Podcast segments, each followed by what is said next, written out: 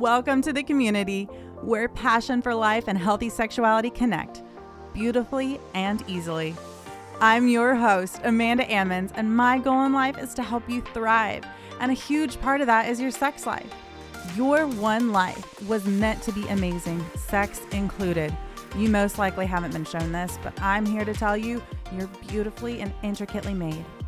Made for more, made for the best. However, your journey brought you here, join me in a new conversation about one of the most amazing things ever created intricate, passionate intercourse. Together, let's break the shame cycle. Let's learn how to please and be pleased. Let's fight fear, find freedom, and freaking have fun. Welcome to the Passion Connected Show.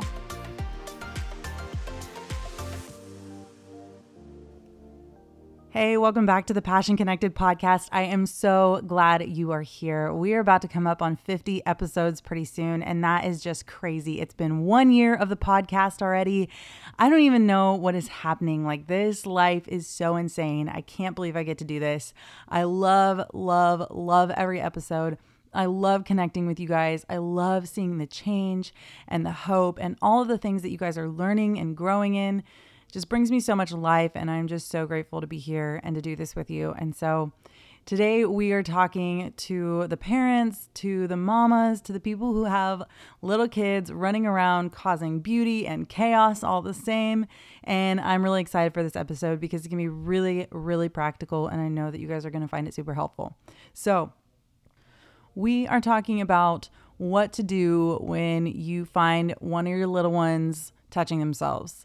And I'm so excited to talk about this episode. And I know that there's a lot that goes into it. And so I just want to preface this first. There's so much more than what we're going to get into on this episode. So I really encourage you to reach out to me if you have more questions or go find somebody that you trust, a trusted mentor or somebody who you know really parents well, um, or find other resources or things like that that you need because this is really, really a broad topic. And what I'm going to be doing here today is giving you some really, really practical, in the moment advice, not just like I'm not going into all of the overarching philosophy of things. We're not touching on like the impact of it and and your child's lives and and all of this sort of stuff. Really what I want to do with today's episode is just give the parent who feels thrown off by this a resource. I want to give you guys a hand. I want to let you you know that you can make it through this, that it doesn't have to be really uncomfortable. It doesn't have to be awkward. You don't have to be confused. You don't have to question whether or not you've done right or wrong because what I'm giving you today is all right, I just caught my kid touching themselves. What do I do now? And and there's a lot of other conversations you need to be having with your kids, but sometimes when you have this moment where you find find something that feels like it should be private or find something that you have had shame in your own life before or find something that you really didn't ever prepare yourself to navigate as a parent, you can kind of be like, okay, what do I do? Where do I go with this? And even me, somebody who talks about sex all the time, has found it uncomfortable, has been like, okay, here's my moment, here's my chance.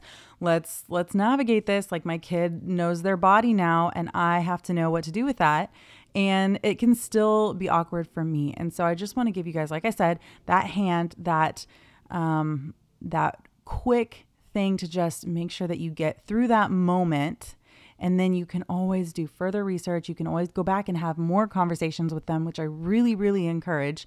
Um, but here are some quick do's and don'ts. And I'm going to give two for each and just keep this really simple for you. So, two don'ts. You walk in on your kid and they're either rubbing up on something or they're touching themselves or it's diaper t- change time and you know they've got their hands down there they're navigating things they're figuring out what this feels like. Or maybe you have your kids playing doctor is a really really common one and you find okay they're they're trying to discover each other. What's I'll show you mine you show me yours that sort of thing. So you walk in on this what do you do? Two don'ts. First of all first of all don't physically remove their hands or physically remove them from the situation unless it is unsafe, unless it is something where um, it's really, really inappropriate, like you're out in public and they're showing their parts or whatever it is. Um, that's a different situation. But if, if this is just something that's happening at home, they're in the bathtub, they're in their bed, whatever it is, um, don't physically remove them from the situation. And here's why.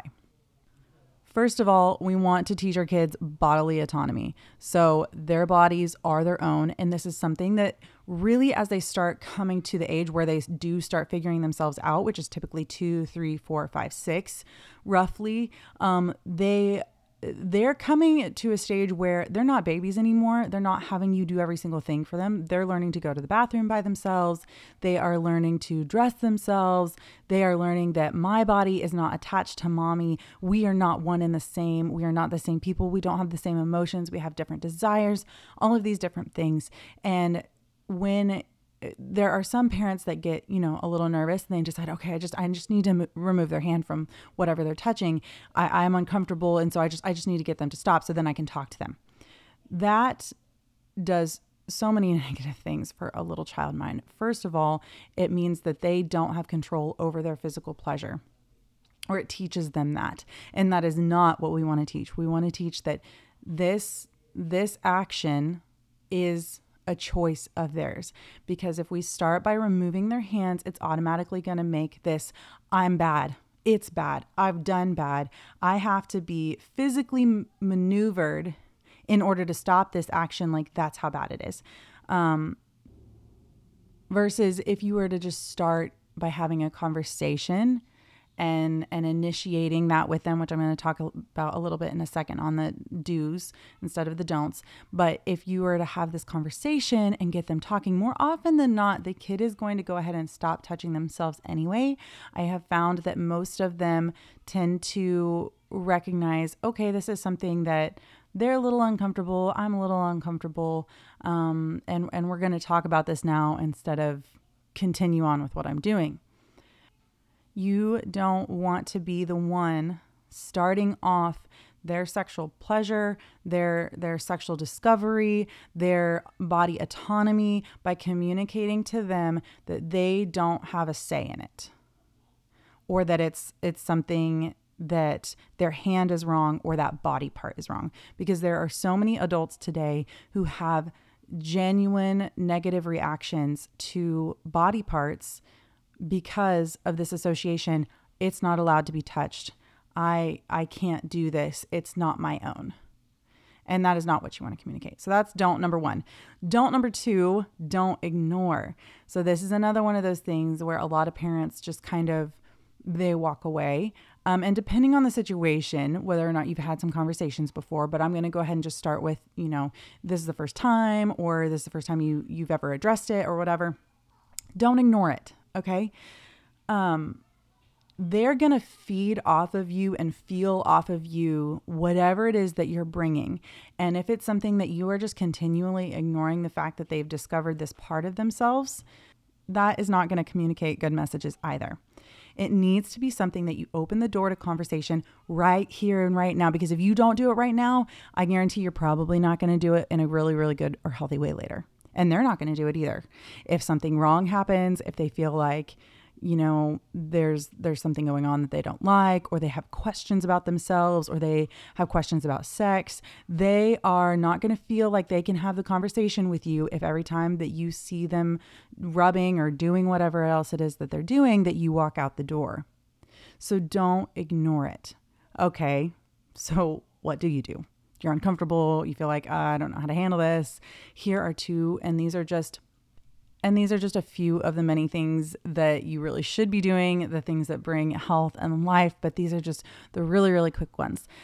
So, number one, the number one thing that you should do is definitely acknowledge it. So, obviously, this is um, the opposite of ignoring, um, but there's a lot to acknowledging it. So, what does acknowledging it look like? Okay, practically, I would say try to address two things. First of all, address their emotions, and second of all, address their physical bodies. So, by that, you know, conversing with them, saying, Does that feel good? Oh, it looks like you found your vulva. It looks like you found your clitoris. What do you think about that?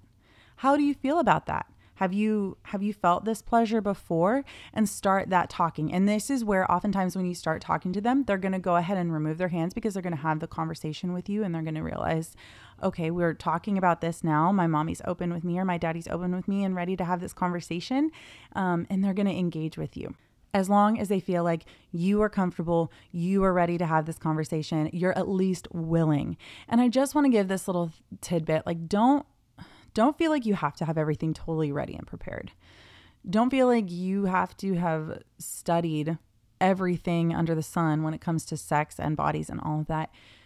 If you at least come into it with an open mind, open communication, even just this idea in your head that, okay, we're going to learn through this together. We're going to learn, like, I'm going to learn as a parent, and they're going to learn as a kid who's going to grow into an adult. Like, we're going to go through this together with an open mind and with this idea that, you know, we don't have to know it all, but we can converse about it anyway.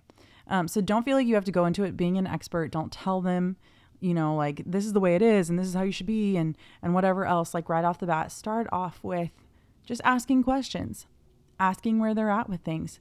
Um, and obviously, if they're really, really little, it might just be like, yeah, that felt good. And then they go on and start playing. And that's fine. You've done your job, you've acknowledged it. They feel like, okay, this is not something I'm to be ashamed of, whatever. You know, it, it's these little moments, it's this start, it's this initial thing that sort of gets the ball rolling.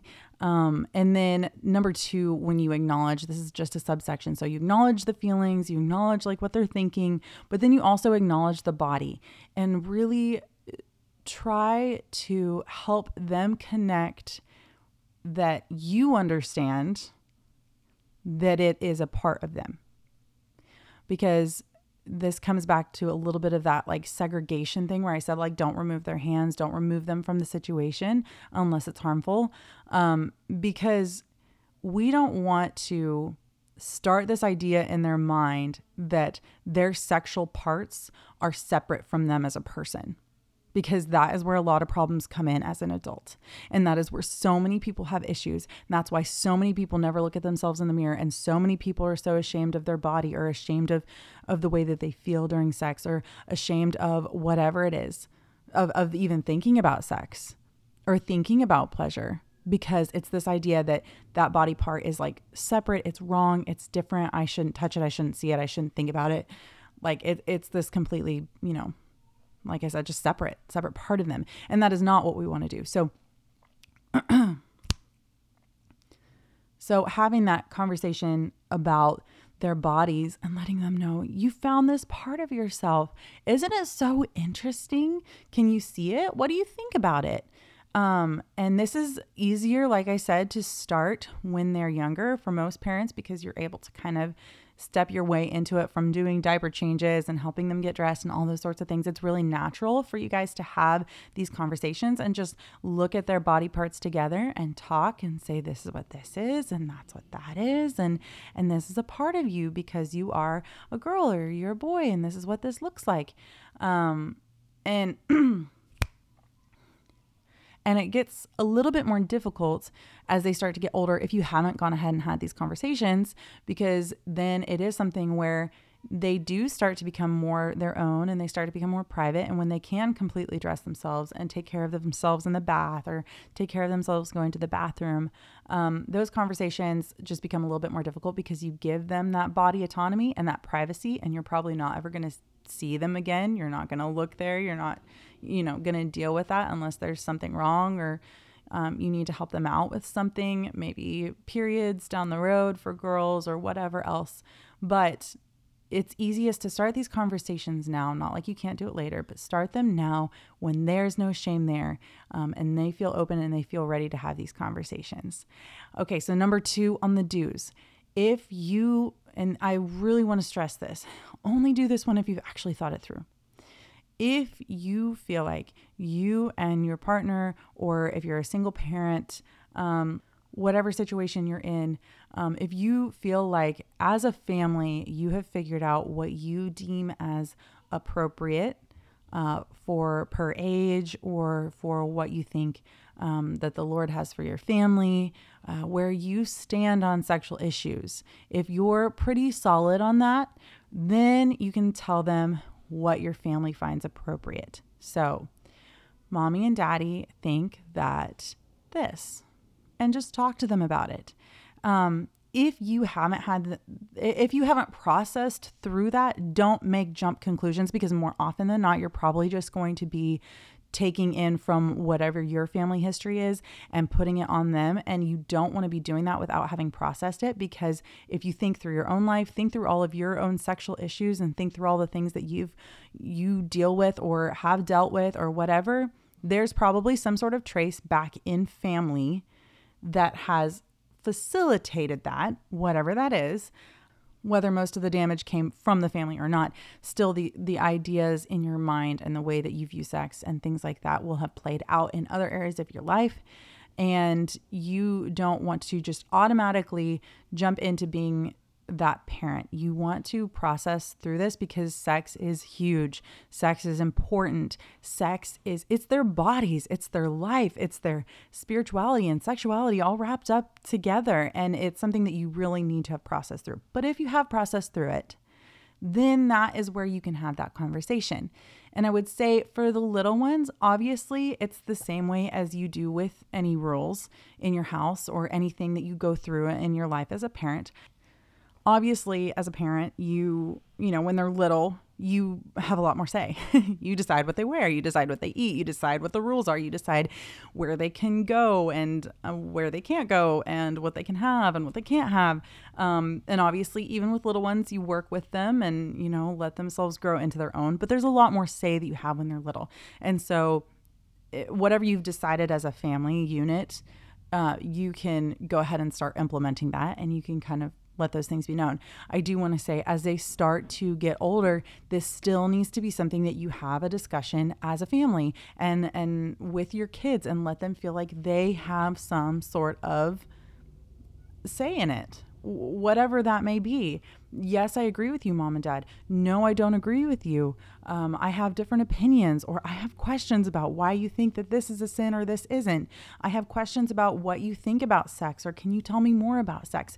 And so it is going to have to be something that you recognize that you have a lot more say over when they're little because you're there, you're watching, you're monitoring, you're doing almost everything for them. But by having this conversation, again, as long as it's done gently, you're opening up that door to say, we can have these kinds of conversations.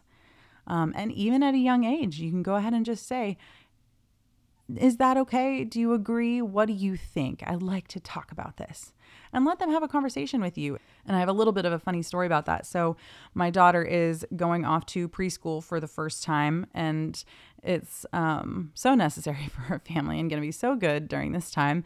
Uh, but also, it's a little nerve wracking. We haven't had a lot of um, her being away from the family very much. Uh, we didn't ever do like daycare really or anything like that. And so this is new, this is different. And so, you know, I'm thinking as a mom, like, okay, I need to have this conversation. I need to talk to her about, you know, how how we act at school and if anything ever happens, you can always come to mommy and all of these different things that I have in my mind of like who we are as a family and how that's implemented as we go through this transition and what that really looks like. You know, I'm having this in my head, this deep conversation.